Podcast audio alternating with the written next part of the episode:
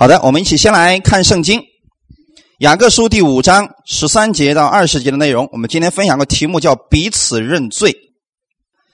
先来一起读圣经，《雅各书》第五章十三节：你们中间有受苦的呢，他就该祷告；有喜乐的呢，他就该歌颂；你们中间有病了的呢，他就该请教会的长老来，他们可以奉主的名用油抹他。为他祷告，出于信心的祈祷，要救那病人，主必叫他起来。他若犯了罪，也必蒙赦免。所以你们要彼此认罪，互相代求，使你们可以得医治。一人祈祷所发的力量是大有功效的。以利亚与我们是一样性情的人，他恳切祷告，求不要下雨。雨就三年零六个月不下在地上，他又祷告，天就降下雨来，地也生出土产。我的弟兄们，你们中间若有失迷真道的，有人使他回转，这人该知道，叫一个罪人从迷路上转回，便是救一个灵魂不死，并且遮盖许多的罪。阿门。好，一起先来做一个祷告。天父啊，我们感谢你给我们这个时间，让我们在这能够赞美敬拜你。我们再一次来寻求你，因为这是新的一周的开始。我们从你那里得着你的供应和力量。你赐给我们力量，我们在世上生活的时候就能够有力量。你也赐给我们每一个人，我们在世上能够得胜的力量。我们在生活当中就能够彰显荣耀你的名。耶稣基督啊，今天在这里，在我们每一个人心里面来做工。圣灵，你亲自引导我们的心，更新我们的想法，使我们的想法越来越像你。感谢赞美你，祝福今天来寻求你的每个弟兄姊妹。奉主耶稣基督的名祷告，阿门。哈利路亚！大家知道什么是圣洁蒙爱的人吗？两个概念，第一个是什么？什么是圣洁的意思？没有罪，不犯罪。行为非常好，这样的话，我们有几个人是圣洁的？没有了。其实，在原文圣经当中，“圣洁”的意思是分别出来的。你们是神从这个世界当中分别出来的一群人，所以你们在神的眼里面是圣洁的人。你们也是蒙爱的人，蒙谁所爱的人呢？上帝非常爱你们，其实魔鬼也非常爱你们。他爱你们怎么样？跌倒。你要是老得胜，他就很生气了啊。呃，如果说你跟神的关系非常好了，他就很生气了。他说：“所以魔鬼啊，他特别爱你们怎么样跌倒，你们踏入这个世界，魔鬼就很高兴了。”今天我们要通过一段经文给大家来，大家来分享一下关于认罪这方面的一个信息。我们要接着上次的内容啊，上次我们讲到是不是要忍耐等候主再来，在传福音的时候。是不是需要有个忍耐的心？要不然说我们如果说给一个人传福音，他不接受，我们是不是就受伤了？很多时候因为怎么不信还好，你说你不信就罢了吧，他怎么样还毁谤我们，甚至说还打击我们，这样话是不是对我们来说是一种伤害？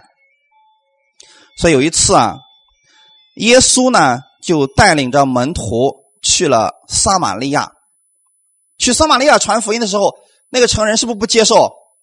你想想看，耶稣亲自去传福音呢，他们都不接受，是不是？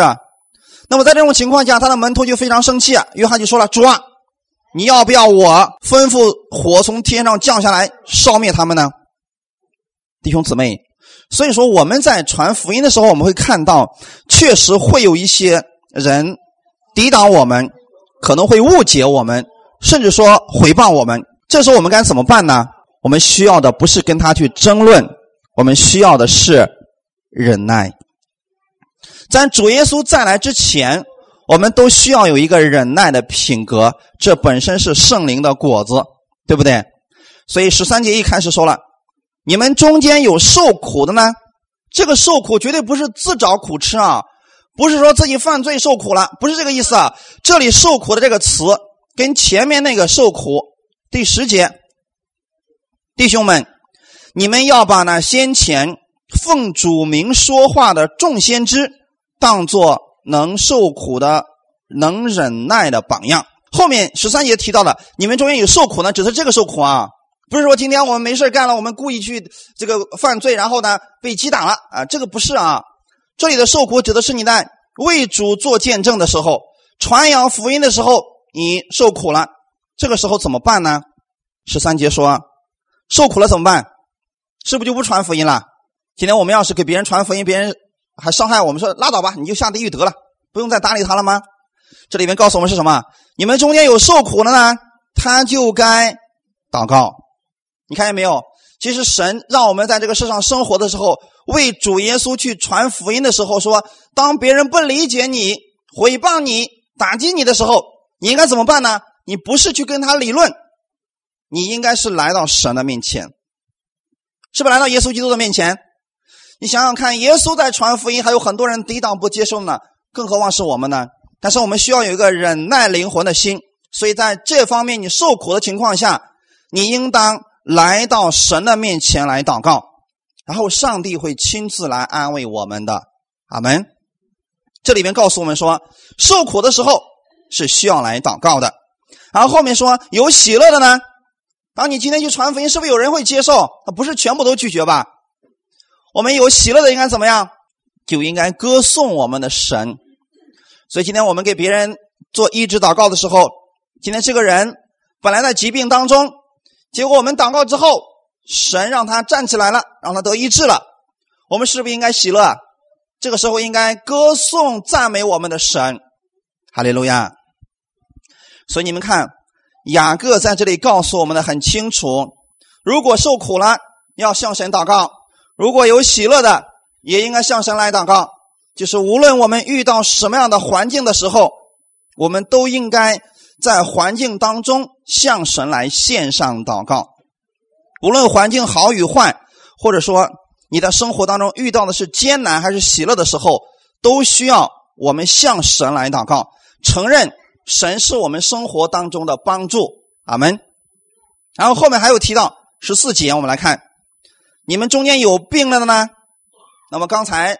前面提到了受苦，后面又提到了有喜乐，这里又提到说，如果有病了呢，该怎么办呢？十四节说，他就应该请教会的长老来，可以，他们可以奉主的名用油抹他，为他祷告。阿门。我们来看一个事情，这里主说，当信徒有疾病的时候，他应该怎么样？应该找长老，是不是？其实，在这里啊，雅各那个时代的长老呢，因为那个时候还没有牧师嘛，没有牧师这个职分。那么到现在为止，他就指的是教会当中负责的人，或者长老，或者牧师，或者教师。也就是说，当你们中间有疾病的人，你们应该怎么做？没错，记得给教会打电话，好不好，弟兄姊妹？圣经上没有说。如果你们中间有疾病了，那你就祷告吧，啊，没有这么说啊。他的意思是，他知道我们每一个人的心。当我们在疾病当中，有谁不知道祷告了呢？可是问题是，当人在疾病当中的时候，他是不是就软弱了？他很多时候，他连祷告的心都没有了。你如何让他去祷告呢？所以这个时候呢，你要想起来教会，是不是给教师打电话，给牧师打电话，给长老打电话。干什么呢？让这些人过去为他们祷告，看见了没有，弟兄姊妹？所以我愿意咱们教会的弟兄姊妹，如果你身体上有疾病了，给我打电话，我过去为你祷告，好没？好，这是我们家人之间需要有的一种生活当中的一种态度。这里说，你们中间有病了呢，他就该请教会的长老来，他们可以奉主的名。用油抹它，这里提到一个抹油，你们以前有没有听说过这个抹油的祷告？这个抹油指的是橄榄油。这个橄榄油呢，在古代那个时候呢，是很普遍的一种药品。在四个福音书当中，耶稣也曾经说过，有一个人他被打伤了，然后呢，那个撒玛利亚人过去之后怎么样？是不是？用油和酒倒在他的伤处，然后把它包裹好，送到这个客店里边去了。其实以色列人百姓，他们出门第一一定要带酒，第二一定要带油。酒和油，酒可以说是说是消毒的，那么这个油呢，它就指的是医治的作用的。所以这个橄榄油啊，在以色列地区啊，用处是非常的广泛。在许多的资料当中呢，也告诉我们，橄榄油有从牙疼到瘫痪的病都具有医治的作用。所以今天我们因为在中国地区很少教导这一块啊。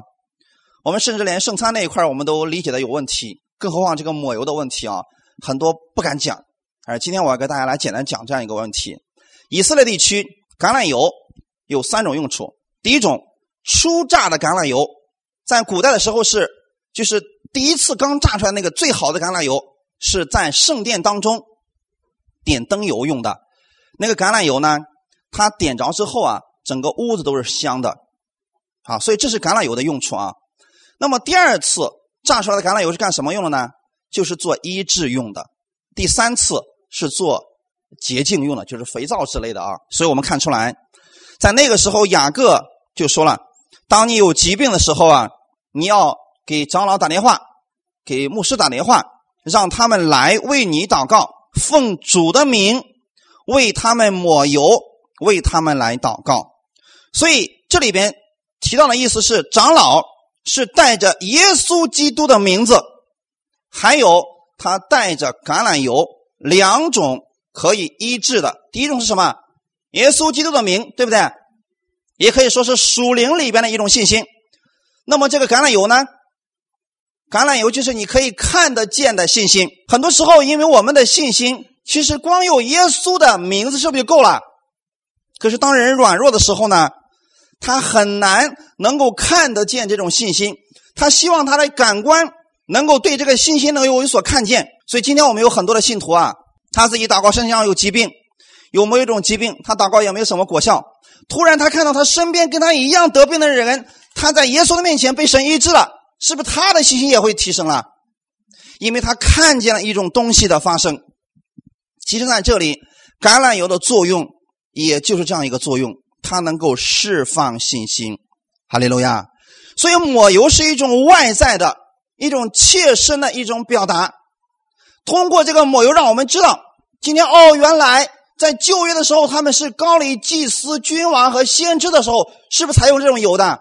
那么今天呢，当长老这个有权柄的人，有神特殊权柄的这样一个人，他把这个油抹在患者的身上的时候，然后在奉主耶稣基督的名来医治的时候。这个人就得到了两种信心，一种是外在能看得见的，从油发出来的，而真正的那个信息是从哪里来的呢？从耶稣基督的名字产生的信心。阿门。所以他们是奉主耶稣基督的权柄来施行医治，而神会用这两者来医治病人。弟兄姊妹，我们在举行圣餐也好，在宣告也好，或者说。你在祷告也好，你在得医治的时候，实际上是这个话语所产生出来的信心使你得医治的。阿门。本身天上有很多的祝福，你怎么样把它支取下来的呢？用的是信心把它支取下来的。哈利路亚。抹油是一种外在的、切身的表达方式，它能够释放患者的这个信心。很显然。耶稣在世上的时候，是不是也做过这样的事情？有一次，有一个人，他眼睛看不见，是个瞎眼的。那么，耶稣在对巴迪买的时候，巴迪买说：“大卫的子孙呐，可怜可怜我吧！”耶稣说：“你要我给你做什么？”巴迪买说：“主要我要能看见。”耶稣说：“那你就看见吧。”是不是通过话语，巴迪买直接就看见了？可是有一个瞎子，耶稣过来之后呢，吐唾沫。然后抹他的眼睛，还没有好。后来呢，又按手在他的眼睛上，他才看见了。弟兄姊妹，有时候我们看到说，耶稣怎么做的呢？吐了一口唾沫，呸，吐到地上之后，然后呢，还用手去和泥。我们是不是觉得挺恶心的？但你别忘记，那是耶稣吐的唾沫啊！和了泥之后怎么抹在这个患者的眼睛上？说你去洗洗吧，你洗一下就看见了。为什么搞得那么复杂呢？你说耶稣的话语没有力量吗？没有医治之能吗？是这个患者，是这个瞎眼的人，他的信心没有到那一步，他期望有一种外在的能够感受到的东西。所以呢，当耶稣把这个泥抹在他的眼睛上的时候，对吧？告诉他说：“你去洗一下就看见了。”他就从这个抹泥的这个事情上获得了信心。阿门。这弟兄姊妹，无论是抹油也好，圣餐也好，宣告也好，你向神祷告也好，这都是在通过神的话语释放信心而已啊。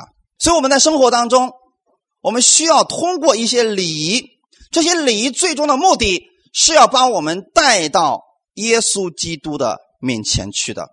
比如说，今天你们在听到，是不是这个道能够使你产生信心，而这个信心能够改变你的生活，能够改变你的生命？哈利路亚！好，我们分享第一点：神的赦免与认罪。十五节前面说了，就应该请教会的长老来用油来抹他，为他祷告，出于信心的祈祷，要救那病人，是不是？刚才我们一直在讲，其实是信心。医治了这个病人，出于信心的祈祷要救那病人，是谁让他能够起来的？是不是主耶稣基督？感谢赞美主啊！你看，出于信心的祈祷要救那个病人，也许这个病人已经躺在床上了，但是今天呢，奉主的名用这个油来抹他，抹了他以后呢，然后主会让他起来的。弟兄姊妹，不是哪一个牧师。虽然我们在讲道的时候有很多的人现场得医治了，但绝对不是我的能力，是主耶稣基督的能力。我们只不过是个管道而已。所以你们为别人祷告的时候，你要相信不是我的能力，我只是奉命奉耶稣基督的名为他医治，为他抹油，主会让他起来的。要有这种信心，然后你为别人祷告，哈利路亚。所以是主耶稣让他起来的。今天在这个世界上，我们要一定弄清楚这个问题。很多的基督徒最后变成一个追某一个有名的牧师。你知道，如果不是主耶稣的名字，这个牧师有什么能力？但如果你会了这个，明白这样一个真理之后，你的身上也会拥有耶稣基督这样能力的。感谢赞美主啊！所以真理是我们明白以后，我们要在生活当中去使用它的。我们看后面就说了啊，主会让他起来。后面说，他若犯了罪，怎么样？也闭门赦免。在这里有一个人们经常性混淆的一个问题，是什么样的问题呢？就说今天基督徒如果犯罪了，怎么办呢？怎么办？他怎么样被赦免了呢？今天有一个信徒犯罪了。是不是因为长老过去为他祷告，他的罪就得赦免了呢？是吗？不是吗？是。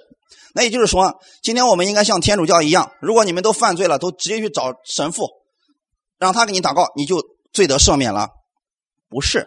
那究竟是谁呢？他若犯了罪，也必蒙赦免。为什么这个病人他的罪得赦免了呢？是不是长老或者牧师给他祷告的结果呢？当然不是。那么有人说了：“哎呀，这个人肯定是向神认罪了。”这里有没有提到这个事情？有没有？没有，弟兄姊妹。所以我们一直要讲啊，我们很多时候，因为我们把人为的一些东西加到圣经里面去了，这里并没有提到这个说，他若犯了罪，也必蒙赦免。是谁在赦免他？是不是主耶稣在赦免他？他犯了罪，主耶稣来赦免他。他病了，谁让他起来的？你发现一切都是神自己在做这个事情，对不对？这里面有没有人？这个人要做什么事情？有没有说？没有。所以我们要回到圣经当中啊，弟兄姊妹，我们要简单来分享一下，在新约之下的认罪。与旧约之下的认罪有什么不同之处？今天很多人说了，如果我们在新约之下，我们犯罪了，我们需要向神来认罪。不错，我们非常同意这个观点。问题是怎么样来认罪呢？我们罪得赦免是因为什么原因？我们来看一段经文，《以弗所书第一章第七节，我们一起来读好不好？我们借着爱子的血得蒙救赎，过犯得以赦免，乃是照他丰富的恩典。哈利路亚！你们的过犯被赦免是因为什么原因？是因为耶稣基督的血，不是因为牧师给你祷告的，不是因为你认罪，是因为耶稣基督的血。哈利路亚！一定要明白这个事情，过犯得以赦免。这里面是不是跟我们刚刚读的经文是一样的？他若犯了罪，也必蒙赦免，是因为什么原因？神看到了什么？神看到他已经是信耶稣的人了，而耶稣基督那个他爱子的血，能够让这个人的过犯得着赦免。哈利路亚！他之所以被赦免，不是因为这个人有什么行为，乃是因为神。丰富的恩典，是因为我们神丰富的恩典，所以我们的神赦免了这个人的过犯。有人说：“那你说我们新约之下究竟该怎么样认罪呢？”在旧约的时候啊，我们认罪是应该怎么样认呢？你看旧约圣经当中有很多次关于那些人犯罪之后，他们需要向神来认罪，是不是？大卫犯罪了，有没有认罪？有。大卫非常的虔诚，他认罪甚甚至哭泣，他能够说他的泪水都能够把床都给飘起来了。这样认罪够彻底不够彻底了？绝对够彻底了。但是他犯了罪之后有没有受到惩罚？有，因为他在律法之下，在律法之下，即便你认罪了，你也要承担惩罚的，这是不一样的。今天不一样。今天我们在新约之下，我们犯罪了，我们需要向神来认罪。怎么认罪呢？耶稣啊，今天我发脾气了，但我仍然相信你耶稣基督的爱子的这个血，使我得到救赎，使我罪得着了赦免。这个罪的后果由耶稣替你承担了，这是神丰富的恩典。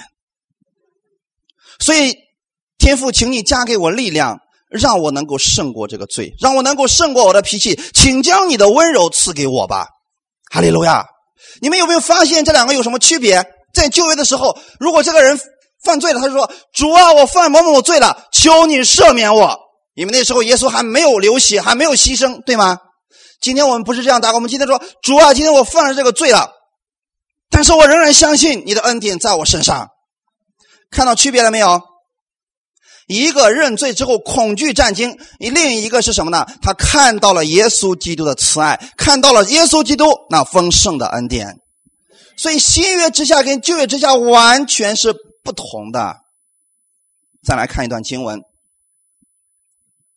希伯来书》第九章十九节到二十六节的内容，我们要一节节来给大家分享这个内容。一个是旧约，一个是新约，我们来看一下啊。因为摩西当日照着律法，将各样诫命传给众百姓，就拿朱红色绒和牛膝草，把牛犊、山羊的血和水洒在书上。这个书指的是十条诫命啊，弟兄姊妹，还有律例典章啊，又洒在众百姓身上，说这血就是神与你们立约的凭据。你看见没有？虽然以色列百姓在十条诫命之下生活，但是他们不是能够守住十条诫命的，他们是靠着动物的死，然后让他们的罪得到赦免的。阿门，看见没有？然后呢，他又照着照样把血洒在帐幕和各样器皿上，按着律法，按着律法，凡物差不多都是用什么洁净的？罪是不是也是一样的？在旧约时候，你犯罪用什么来洁净？也是血，只不过用的是谁的血？牛羊的血。若不流血，罪就怎么样？就不得赦免了。在这个问题上，旧约和新约是一模一样的。阿门。只不过在旧约的时候呢。他们用的是牛羊的血，但是牛羊的血绝对不能够除尽人的罪，我们今天在新约之下，我们靠的不是牛羊的血，我们靠的是耶稣基督的血啊！耶稣基督的血能够除去我们的罪，能够使我们的过犯得着赦免。阿门。然后我们看后面说，照着天上样式做的物件必须用这些祭物去洁净。看见没有，弟兄姊妹？在旧约的律法之下，如果你想罪得赦免，必须用这些祭物的血去洁净。然后后面说了，但是天上的本物自然当用更美的祭物去洁净。我们今天。是要进入天国，我们不是要进到会幕里边去吧？我们是要进到天国。那么这时候洁净我们的应该是什么？耶稣基督的血，因为基督并不是进了人手所造的圣所，这不过是真圣所的什么影像，就是影子而已。那个真正的圣所是指天上的耶路撒冷，阿门，就是指天堂。如果你想进入天堂，只能用一个方法。耶稣基督的血，牛羊的血管用不管用？不管用的啊！所以后面说了，如今为我们显现在神的面前，是耶稣，是不是？耶稣为了我们显现在神的面前，也不是多次将自己献上。耶稣献上几次？一次啊！后面不是说了吗？但如今在这末世显现一次。把自己献为祭，好除掉罪，除掉谁的罪？除掉我们的罪，哈利路亚！除掉我的罪，弟兄姊妹，这就是耶稣基督的血。为什么神能够医治这个人呢？因为他很多时候他可能已经受了魔鬼的攻击，他忘记了自己的这个身份，然后长老来了以后，用油来膏抹他。让他重新想起来，耶稣基督的血已经洁净他了。今天这个膏油已经抹在你身上了，代表的是神今天已经悦纳你了。那么这个人他听到这个话语之后，他恢复了信心，神让他重新站立起来的。然后后面说，他若犯了罪，那么长老也会告诉他说：“你犯了罪，你要相信耶稣基督的血，他把自己献在十字架上，他流出宝血。”就是我们真正的祭物，对吗？就除掉了我们的罪。哈利路亚！所以今天我们能够罪得赦免，绝对不是你向神认罪的结果，是耶稣基督血洗净了你啊！这一切是我们耶稣基督他在十字架上所成就的功，给你所换来的结果。阿门。所以弟兄姊妹，要知道，刚才我们说了。你们是圣洁蒙爱的人，为什么你是圣洁蒙爱的人呢？因为耶稣基督他用他的血将你的过犯都涂抹了，阿门。然后我们再看一段经文，《约翰一书》的第二章十二节，我们一起来读一下：小子们呐，我写信给你们，因为你们的罪借着主名得了赦免。阿门！你们的罪是怎么被赦免的？借着耶稣基督的名字，对吗？借着耶稣基督他在十字架上为你所做的，今天你罪得赦免了。所以我们回到这里面说，他若犯了罪，也必蒙赦免。我们跟神之间的这个关系怎么恢复的？是借着耶稣基督，他把自己献为祭物，死在十字架上。他死了，我们就活了。他流出宝血，就洗净了我们所有的罪。阿门。这正是重点啊！所以我们跟神之间的关系，我们跟神之间关系的恢复，靠的是耶稣基督的血，绝对不是靠着你认罪跟神恢复关系的，一定不是这个。阿门。是因为耶稣他为你死了，所以你跟神的关系成就了一种和睦啊。这就是我们分享的第一点。我们今天在新约之下的基督徒，我们向神应该怎么样认罪呢？犯错了，向神说：“主啊，今天我做了这样的事情，我知道这个事情不好，但是我相信耶稣基督，你已经为我这个罪付上代价，你流出宝血，已经赦免了我这个罪，所以请你加给我力量。”让我能够胜过这个罪吧。这是新约之下的认罪。其实我更多的愿意把它称为是悔改，是不是弟兄姊妹？是因为你重新回到神的面前，你仰望神为你做了什么，你仰望他的十字架上为你所成就的，这其实是应该讲的是悔改。可是因为很多人非得说认罪，我说好吧，你把这个当成认罪也可以，但是一定要记得，跟旧约之下是完全不同的。阿门。旧约之下认罪是为了让神赦免，今天我告诉你，在新约之下，神已经赦免你了。哈利路亚。分享第二点，彼此认罪是向人，而不是向神。我们来看十六节的内容。十六节，我们一起来读一下。所以你们要彼此认罪，互相代求，使你们可以得医治。一人祈祷所发的力量是大有功效的。阿门。很多人都特别喜欢读这些经文，而且有很多人说了：“哈，我们今天不能够说不认罪。”没错，我们是需要认罪。他就说了：“啊，你看雅各书第五章就告诉我们说，我们要彼此认罪嘛。”是的，可是这里面说了，彼此认罪是向神认罪吗？如果彼此认罪是指我们跟神的关系的话，那就是神还要向你认罪啊。神要不要向你认罪？不是嘛？彼此认罪指的是我们跟人与人之间的关系。哈利路亚！十字架有两个方面，我们看前面，这树的方面是指的是我们跟神之间的关系。我们跟神的关系怎么样恢复的？中间是什么？是不是耶稣基督的十字架？所以耶稣把自己献在十字架上，在那个交界点的时候，耶稣被挂那儿，是不是？我们跟神之间的这个树的关系恢复了。所以这个关系。是每一个人单独跟神的关系，耶稣赦免了你的罪，也赦免了你的罪，用他的宝血洗净了你们。每一个人跟神都是单独的关系。那么横的这个指的是什么呢？横的一方面指的是我们与人之间的关系，中间是什么？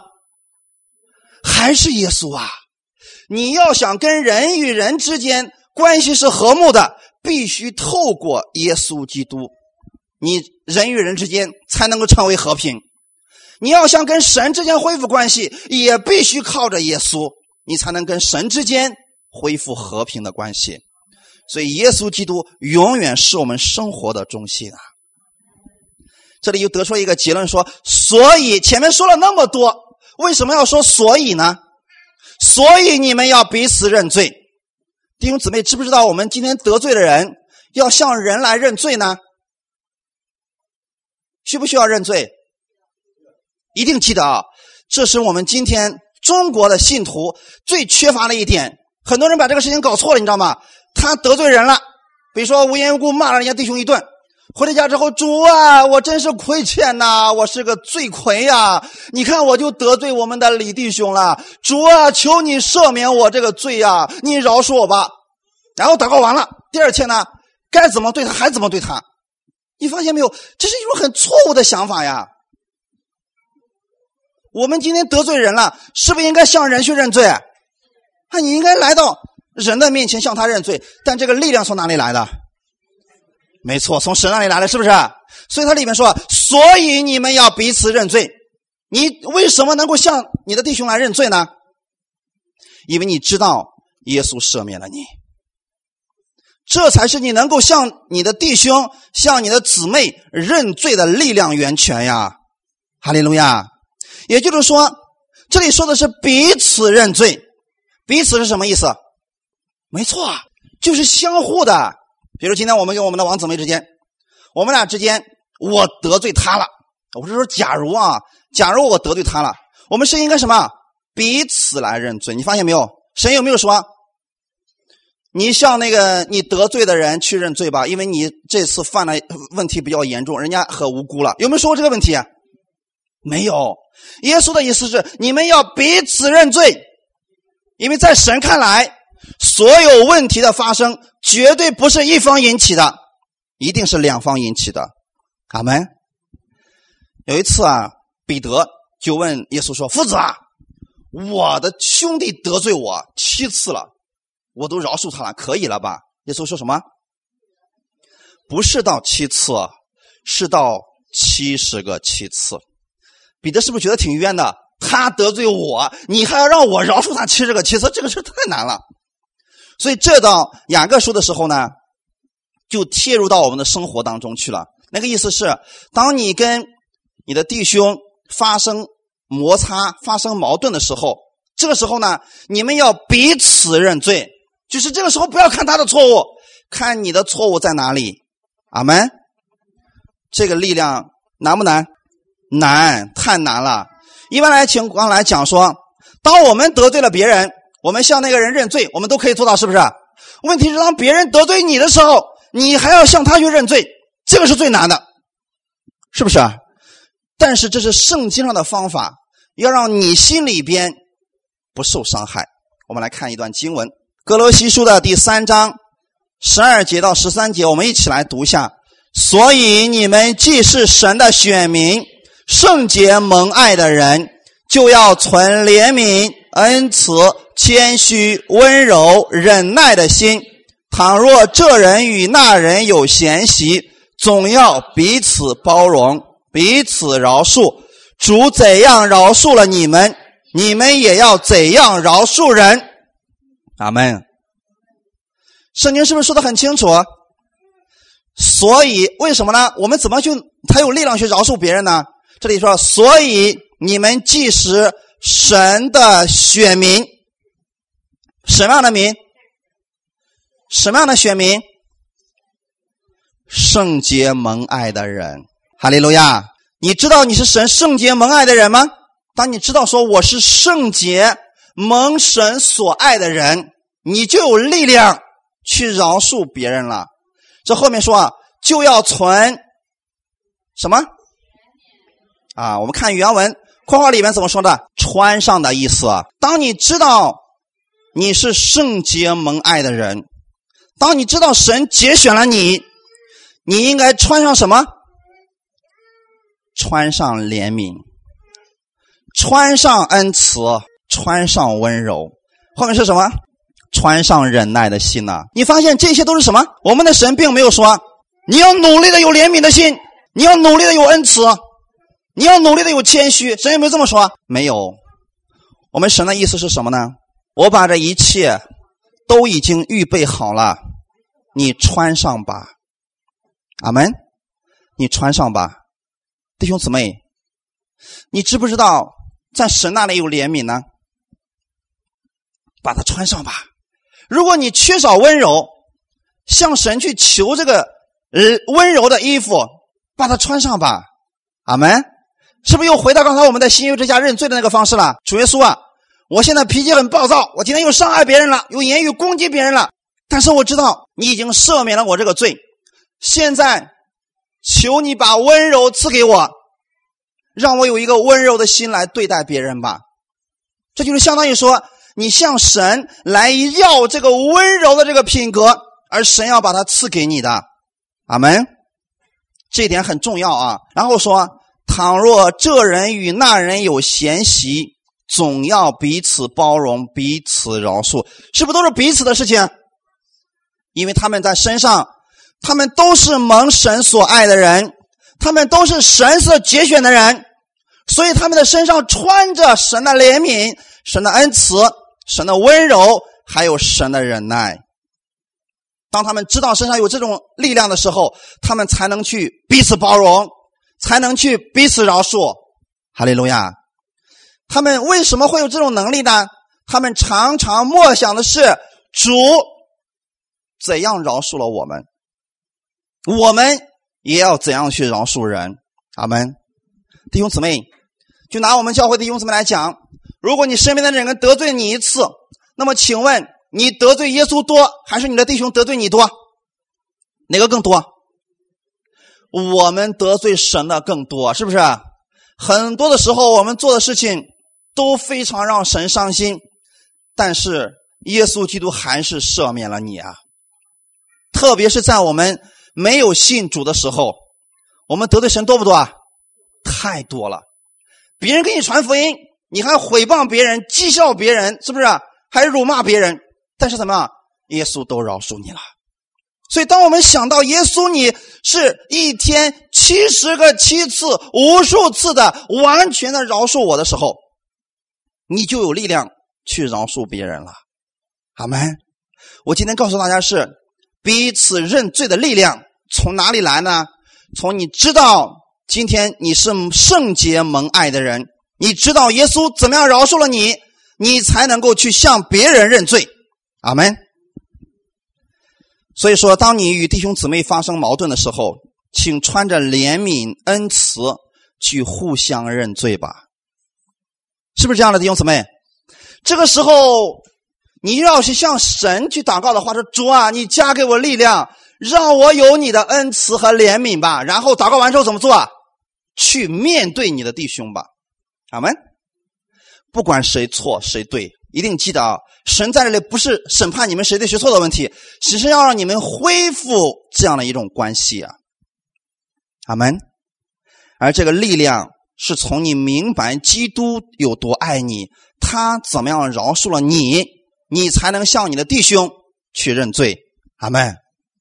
所以弟兄姊妹，这是我们生活当中的一些问题，跟得救没有关系啊，在这里啊，这里指的是生活当中你如何得胜。我以前讲过一篇道，叫做“饶恕别人，释放自己”。那意思是什么呢？比如说，今天他得罪了我，看起来好像是他错了，其实我是不是也受伤了？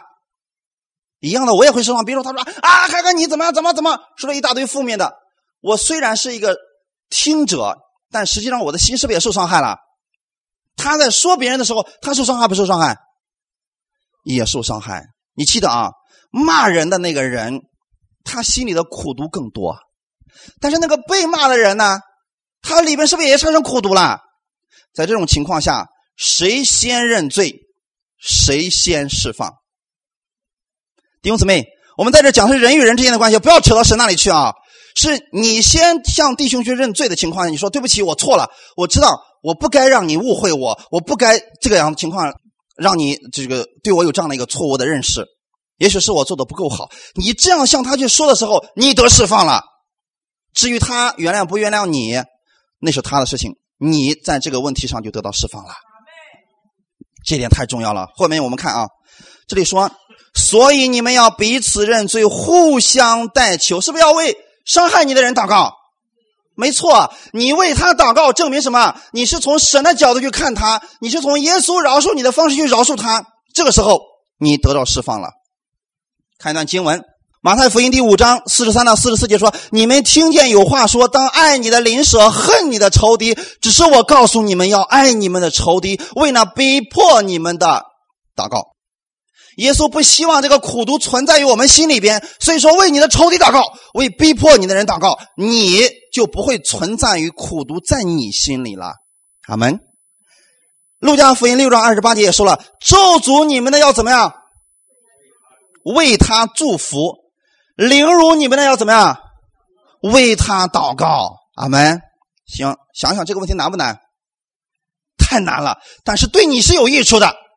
你放心，耶稣说这些事情绝对不是为了仇敌的益处，是为了你的益处。你看见没有？咒诅你们的，你们要为他祝福。你看他咒诅你，你咒诅他，你俩同时都掉在苦毒当中了。对不对？他咒诅你，他现在在苦读当中，你祝福他，你在祝福当中，看到区别了没有？神不希望我们落在咒诅当中，神不希望你的心被咒诅所捆绑，他希望你的心被祝福所抓住。阿门。所以他希望我们每一个人都是一个祝福的管道，而不是一个咒诅的管道。说凌辱你们的，你们要为他祷告。好了，为他祷告的意思是什么呢？上帝啊！怜悯他，可怜他吧，你的心里边不会因为这个事情而受伤害了。阿门。所以这就是彼此认罪啊，弟兄姊妹，互相代求，使你们怎么样可以得医治。很多基督徒在这个经文上不理解，说：“人家说我也祷告了，为什么神还不医治我呢？”原因可能是下面这种方式，就是你心里边一直不饶恕。神即便现在医治了你，过两天怎么样？你又回到捆绑当中，你又回到咒诅当中，这个病又一次又捆绑你了。彻底解决这个问题的方法是什么？饶恕他，向他去认罪，这个时候你永远不会被这个事情再捆绑了，你就彻底的得着医治了。阿门。今天我们其实知道很多的疾病是怎么来的，是不是生气而来的？哎，没错。但是当你能够向对方认罪的时候，你是不是就不生气了？因为你用耶稣基督的爱去饶恕他了，你得到释放了，你的身体也就得着医治了。阿门。很多的时候，因为我们在这个方面的信息我们不了解，我们就说主啊，你为什么不医治我？其实神的意思是，当你愿意放弃仇恨的时候，你的身体自然就得着医治了呀。我们那个时候，我们说主不愿意饶恕他，他那么可恶，他的行为那么糟糕，他曾经那么深的伤害了我。但神说，向他认罪吧，你就得着医治了。阿门。神这么做的目的，不是为了纵容你的伤害你的人，是为了你得着释放，是为了你得着医治。阿门。所以，如果说真的是因为苦读，是因为受伤害，别人伤害你，你身体上得疾病了，请记得向那个人去认罪吧。阿门。很多时候，因为我们不知道，你比如说，我在不知不觉当中可能也伤害了很多人，可是我完全不知道这个事情啊。如果你们中间有人告诉我说：“任教师，你曾经有一次说话伤害我了。”那么你告诉我的时候，我就会说：“对不起。”那我为我说的话怎么向你道歉？但如果你不告诉我，是不是我永远不知道？那个时候呢，我也没有办法向你去认罪。你呢，可能也一直把这个疙瘩放在心里边，越积越久，结果身体上疾病啊，怎么也得不到医治。所以这个时候要怎么做呢？来找我吧。你放心，我不是律法师，你们不用担心。我不会说啊，你竟然有这样的苦毒在你心里，你等着神收拾你吧。我不会这么说的，放心吧，弟兄姊妹，彼此认罪，互相代求，使你们可以得医治。阿门。后面说，一人祈祷所发的力量是大有功效的，意思是什么？今天为什么特别提到艺人的问题？就是让你知道你因信被称义了，让你知道今天你的祷告神是可以垂听的，神希望你过艺人一样的生活。神希望你活在异人的祝福当中，阿门。然后后面就提到了以利亚祷告的事情。我们其他时间我们会再给大家讲这个祷告的问题啊。我们最后我们看十九节，我的弟兄们，你们中间若有失迷真道的，有人是他回转，这人该知道，叫一个罪人从迷路上转回，便是救一个灵魂不死。好了，雅各在最后的时候劝告弟兄姊妹的是什么呢？你们中间若有失迷真道的，在这里的意思是，他不认识真道，他还没有悔改得生命，所以一般来讲，这样的人是不是特别容易伤害别人？因为他没有耶稣在他心里边，他不知道什么赦免，不知道什么饶恕，他还在靠自己嘛，所以他特别容易去伤害别人。他走错路了嘛？然后说有人是他还转回转。指的是不是我们？你先回转了，你才能让别人去回转，是不是？如果你让别人去回转了，这里说了，这人该知道，叫一个罪人从迷路上转回，便是救一个灵魂不死啊。所以我们不能说这个人曾经伤害我，我这辈子也不给他传福音，让他下地狱得了。这其实也是一种苦毒在自己的心里边啊。这时候怎么做呢？去用怜悯的心，用爱去挽救他。不管结果怎么样，你愿意去这么去做，你是在拯救一个灵魂不死。阿门。如果说这个人听了你的劝告，他回转过来了，圣经上说了，救一个灵魂不死，并且遮盖许多的罪。弟兄姊妹，知道这个世界上的罪为什么这么多吗？因为很多的人不认识耶稣基督呀，是不是不知道耶稣基督给我们做了什么？很多人信主只是信而已，他并没有让这个主进入他的生活当中，所以我们缺乏的是哪一部分呢？横向的你与人之间的这个关系。其实我们很多时候神惹我们生气的次数是不是很少？啊，其实神让我们生气的次数是非常少的呀。一般情况下都是人让我们生气，对不对？所以我们会生气，我们会受苦毒，我们甚至会抱怨，最后怎么？还会有咒骂啦、咒诅啦这样的事情出现。其实大多数情况是因为人得罪我们，我们不知道如何去结束这些事情，神这里告诉我们说了，要彼此认罪。透过耶稣基督在十字架上为你所做的，耶稣怎么样饶恕你，你就透过耶稣去认识那个人，去赦免那个人，去饶恕那个人，去包容那个人，你就得着释放了。所以这里的彼此认罪，不是向神，是向人。阿门。一定要正确的来理解圣经啊，弟兄姊妹。所以最后的时候，雅各是鼓励信徒主动向那些伤害你的人，还有迷失真道的人，去向他们和好，让他们借着你可以与神再次相交。因为这个弟兄离开羊群，他走迷了路了，我们应当竭尽全力的使他回转。在这里，“回转”一词跟另外一个词是完全一样的，叫做悔改。阿门。我们今天让一个灵魂如何悔改了呢？把耶稣基督的爱给他，他才能够悔改。他认识到耶稣基督的恩典的时候，这个人才能回转过来。阿门。所以，我们今天在新约之下，我们不该强调的是，你必须向神天天认罪，天天求神赦免你。你应该怎么做的呢？你应该需要的是向神常常来悔改。悔改的意思是什么呢？原文当中的意思是，神在那个地方，但是你偏离方向了，所以这时候你悔改的时候怎么做的呢？转向神，这就是悔改了。一个迷失真道的人，本来神在这里，他跑到那边去了。你让他重新转向神，这就是使这个迷失真道的人让他回转过来。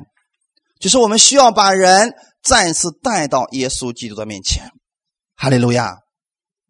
所以，耶稣基督不仅仅解决的是我们跟神之间的关系，他也要解决我们生活当中我们跟人之间的关系。哈利路亚！倘若在你们中间有人，被人引导远离真理了，我们要做的事情是什么呢？去抢救这个罪人，使他从错误的道路当中转回。这样的话，可以让这个犯罪的人可以少犯很多罪。也就是说，当一个人呢，他真正明白耶稣基督的恩典的时候，才能够让他不犯罪。当一个人常常待在耶稣基督的恩典当中的时候，耶稣基督的恩典。使人不犯罪，他有力量使人胜过罪。如果我们出了神的恩典，我们一定会去犯罪。我们要做的事情是什么呢？让那些在律法下的，让那些在迷失当中的人回到耶稣基督的恩典当中，就可以使世界上很多的罪消除了。阿门。好，我们一起来祷告。我们弟兄姊妹，请起立，我们一起在神的面前，我们来为我们今天所领受的这个话语，我们在神面前来祷告。因为我们知道，我们现在需要转向神，向神来悔改。然后呢，如果因为我得罪了我的弟兄，或者我的弟兄姊妹得罪了我，那么我们应该彼此认罪。在这方面，如果我们确实没有做到，那么我们在出问题的时候，我们不应该去看别人的错误，应该看自己的问题。然后思想耶稣基督如何饶恕我们，如何包容我们，我们也如何去饶恕别人。这样的话，可以恢复我们与人之间的关系，也可以使我们从罪恶当中、从苦毒当中、从咒诅当中得着释放。哈利路亚！好，我们开口一起来祷告。天父啊，感谢你，谢谢你这样的爱我们。你的话语是全备的，你让我们在世上生活的时候。我们一边思想的是耶稣，你用你的血使我们完全得到了赦免，使我们的罪得到了赦免。耶稣基督，你流出宝血，使我与神之间的关系，我与天父之间的关系完全的和好了。主，当我们在世上生活的时候，我们跟人之间常常会发生矛盾，常常会发生许多的问题。耶稣，今天你这里话语告诉我们，我们需要彼此来认罪。是的，耶稣基督啊，你把这份力量放在我的里边。当我想起来，因为我我的弟兄跌倒了，我的姊妹跌倒了，请你给我力量，让我去向他来认错，向他去认罪，恢复这个人与人之间的关系。因为这是你希望我们在地上生活的时候，我们是合一的一群人，我们是和睦的一群人，我们是世人的榜样，因为我们是神所节选的选民，我们是圣洁蒙爱的人。哈利路亚！谢谢你，耶稣，谢谢你如此的爱我们，爱我们这个教会，你爱我们每一个弟兄姊妹。你说过，凡寻求你的，必然会寻见你，你会赐给我们力量，让我们在生活当中有这个力量，能够成为众人的榜样。谢谢你这样爱我们，感谢赞美你，愿一切荣耀都归给你，赐给我们弟兄姊妹力量，让我们在这周当中过得胜的生活。阿门。奉我主耶稣基督的名祷告，阿门。